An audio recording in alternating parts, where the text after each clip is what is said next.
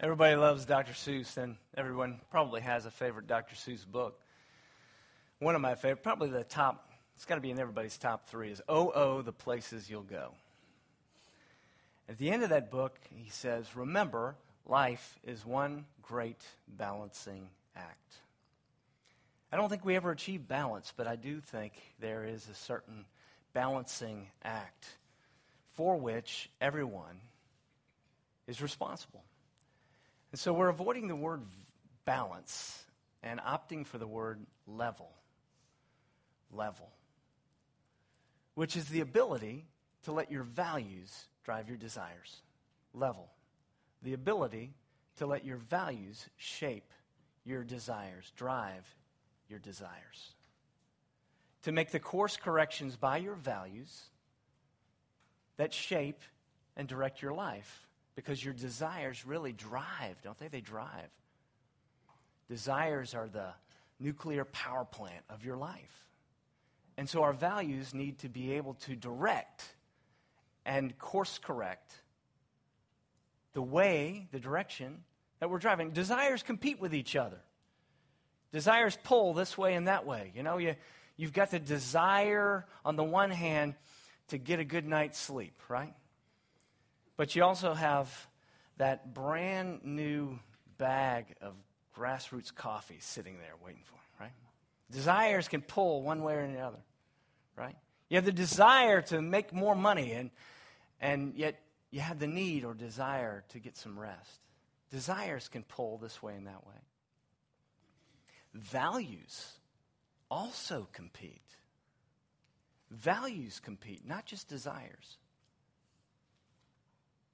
the value of spending time alone, the value of, of solitude, the value of time with people, the value of, of the tasks that you need to accomplish this week, and the value of the important people in your life that need you to be fully present with them. Those two values of task and of people. That's what we're going to be dealing with this morning. Now, I heard, I heard somebody say uh, recently at the Global Leadership Conference, they, they had uh, been on a, a commercial jet. And on the way out, he noticed that the, uh, the captains had opened the door and, uh, and they were looking in. And, and, and this, this guy telling the story, he said, he said, now, how uh, you've got all this machinery, all this incredible equipment, navigation equipment. How often, you know, what percentage of the time is what was this aircraft directly on, on its target? And he said, oh, maybe 1% of the time. You see, the, the, computer and, and, and, and, and, and human navigation, when it's manual, is, is just constantly correcting the course. And so this morning, let's ask ourselves how do we navigate between the two values of the tasks that we must accomplish and the people we're called to love? From the Word of God, Luke chapter 10, starting with verse 38. This uh, often read passage between this, these two siblings, this sibling rivalry of Martha and Mary. Now, as they went on their way, Jesus entered a village, and a woman named Martha welcomed him into her house. And she had a sister named Mary, who sat at the Lord's feet and listened to his teaching. But Martha was distracted with much serving. And she went up to him and said, Lord, do you not care that my sister has left me to serve alone? Tell her then to help me. But the Lord answered her, Martha, Martha, you are anxious and troubled about many things. But one thing is necessary. Mary has chosen the good portion, which will not be taken away from her. This is God's word. Let's pray together. Father in heaven, guide us today. Guide us between the people we love and the important tasks of the week ahead. In Jesus' name, amen. How do we navigate between task and people? How do we make those course corrections? Well, the first is this. There, are a couple of different couple, couple of different points we need to attend to. We can navigate well through these competing values of people and task when we think who first and when all our whats have a who. All right? That's it. That's what we're talking about this morning. Now, I sound like Dr. Seuss, don't I? Horton, Hears a Who, whatever. When we put who first, and when all our whats have a who. So, first of all, let's, let's take a look at what it means to put who first. It means to value people ahead of your tasks. Valuing people ahead of tasks. How do we do that?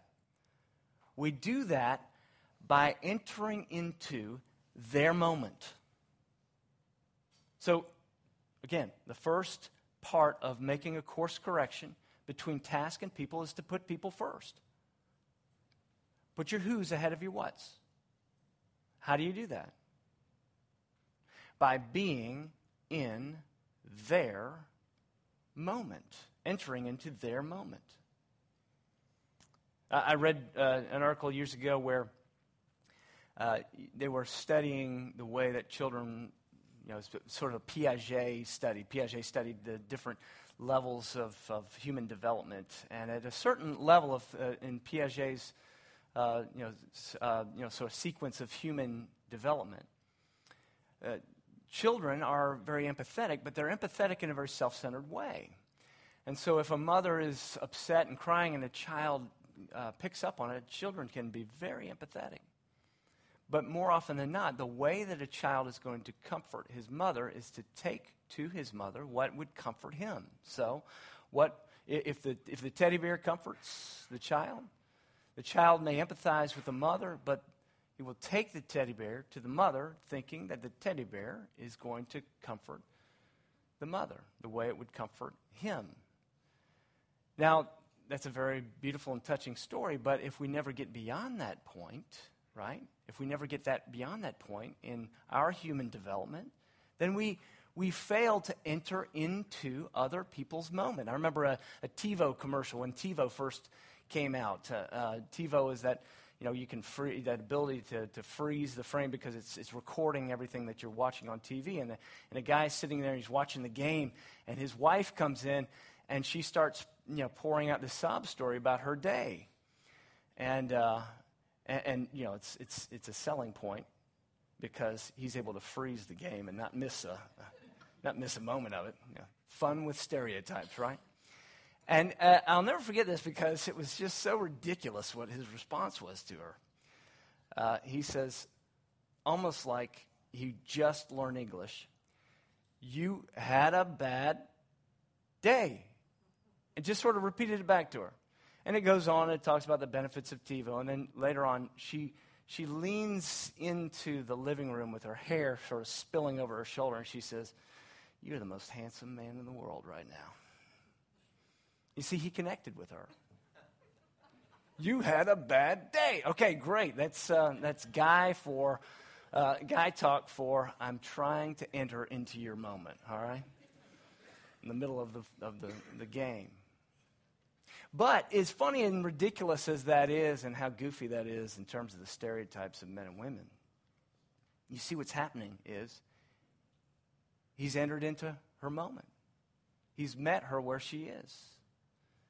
You see, something's happening like that in this passage. Mary is sitting at Jesus' feet. What does that mean?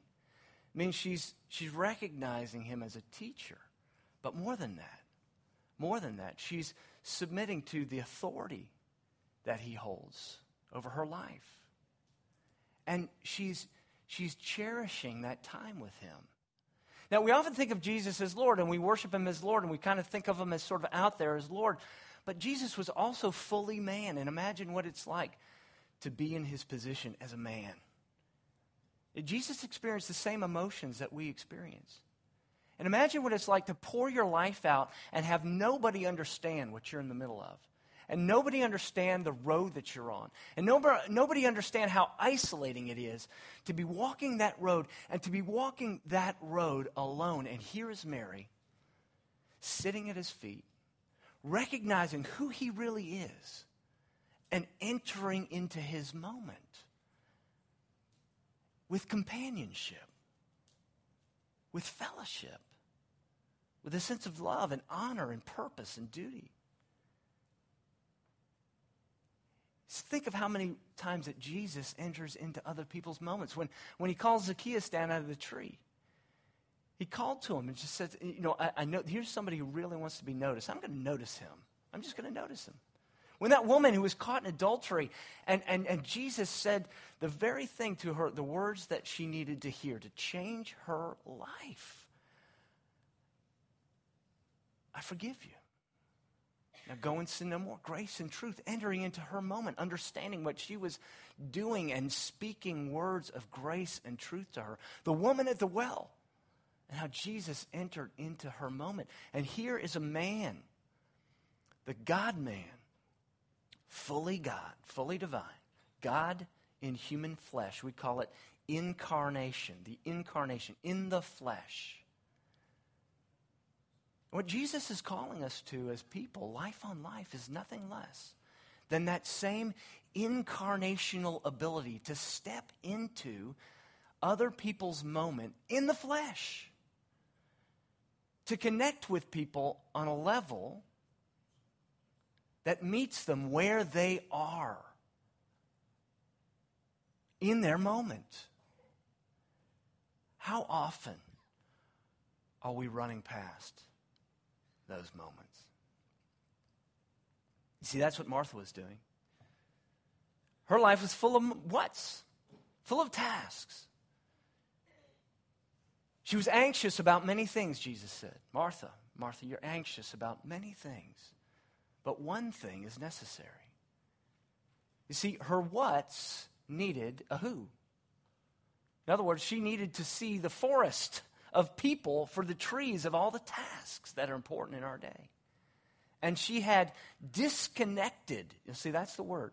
There's a disconnect sometimes between all of the what's we have in life that we value and all the who's that we have in life that we value. There's often a disconnect there. And what Jesus isn't saying the what's aren't important. He isn't saying the tasks aren't important. He's not saying that he doesn't appreciate the fact that, that she's showing hospitality to him, getting dinner ready. What he's saying is you you've, you've, you've missed the connection between making dinner possible and the people that you're serving. There's a disconnect there. You know, it, it's a little bit like you know, the salesman who just thinks about his bottom line. That's all he thinks about. You think how powerful it is when you're selling something and you really believe that what you're selling is good for the person to whom you're selling it that if you can really get behind the product you're selling, if you can really make the connection between that what and the who, boy, that's an unstoppable selling proposition right there. Because you, you really believe that, that, that, that offering this product to this person, you can see the connection. It's powerful, it's motivating, it's compelling. All our what's need a who. All our what's need a who. They need to be driven. We need to have the, the forest of the who's in our life, of the people in our life, for the trees of the tasks of our life. Now, John Ortberg makes the point in his book, uh, The Life You've Always Wanted, that he often experiences this disconnect between the what and the who of his life. He envisions himself as a father, as super dad, as, as this, this great figure in his children's life. The ideals that he had, and then how the day really went. He says this As they sleep at night, I can think of the father I want to be. I want to create moments of magic. I want them to remember laughing until tears flow. And then I remember how the day really went. I remember how they were trapped in a fight over checkers, and I walked out of the room because I didn't want to spend the energy needed to teach them how to resolve conflict. And he goes on and on to show this disconnect between the ideal of the relationship of fatherhood and the task of fathering daily. I remember when, uh, when our, our older kids were really, really young. And I remember just being really tired at the end of the day and reading one of those Dr. Seuss books, right? And I, and I remember thinking, you know, if I skip a couple pages, they won't notice, right? Maybe if I just kind of, and then Horton, then Horton all of a sudden grew his ears back, or uh, whatever it is. You know, and so I'm, I'm sitting here, I'm, I'm flipping a few pages, and you, if, if you're a parent, you know exactly what I'm talking about. You've done this. Don't judge me, all right? So I, am like, there, there are a few pages, and then I remember, I remember so often, like, one of them would say, hey, that's not what comes next. right? right? Like they memorized all these books.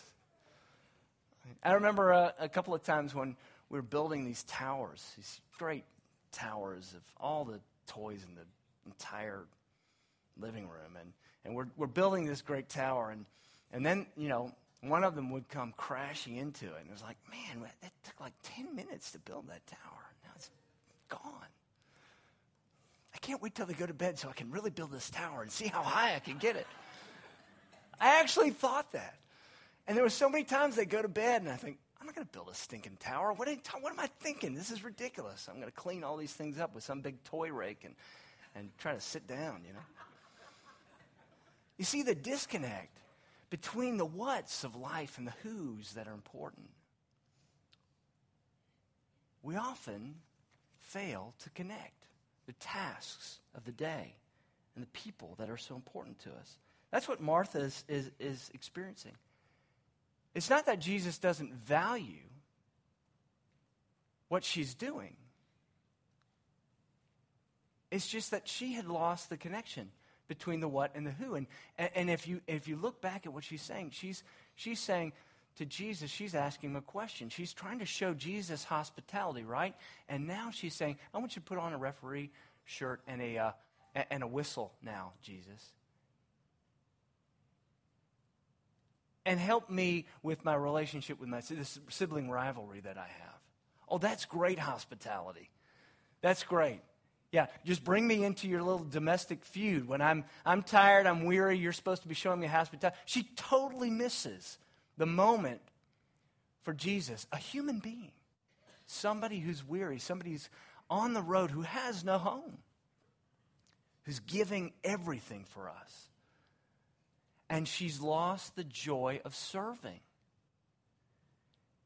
You see, Mary could be sitting at Jesus' feet and, and soaking in the teaching. Martha could be fully engaged in loving what she's doing if she connected the who to the what.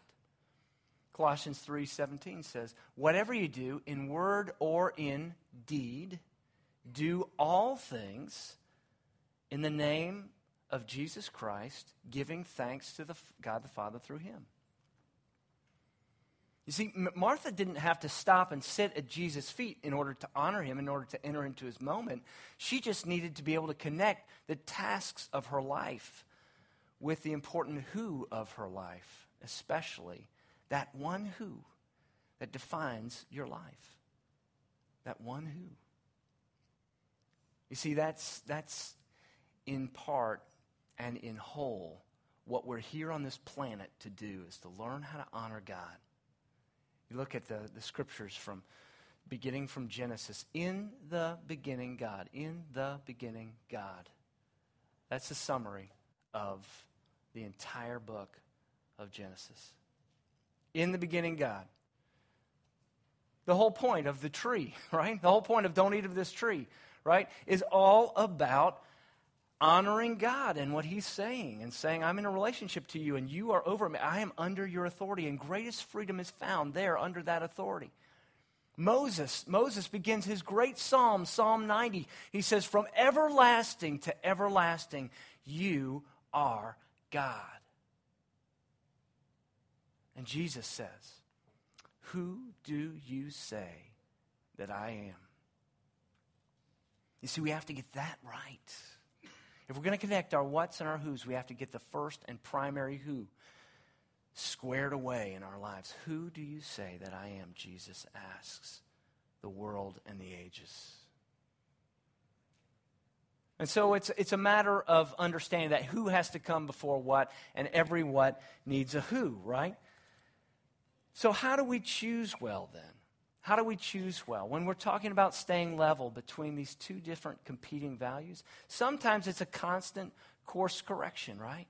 It's that one, per, you, you, you are, you're never going to be level, right? You're never going to be balanced, but life is one great balancing act. And so we are constantly trying to adjust. When we, when we are on course, we're constantly adjusting, right? Home needs a little bit more. Work needs, needs, needs a little bit more. Homework needs to be done. And then the sports need to be done. And, and, and you're, you're, you're constantly adjusting. You're seeing what buckets are leaking and what, what ones need to be filled, right?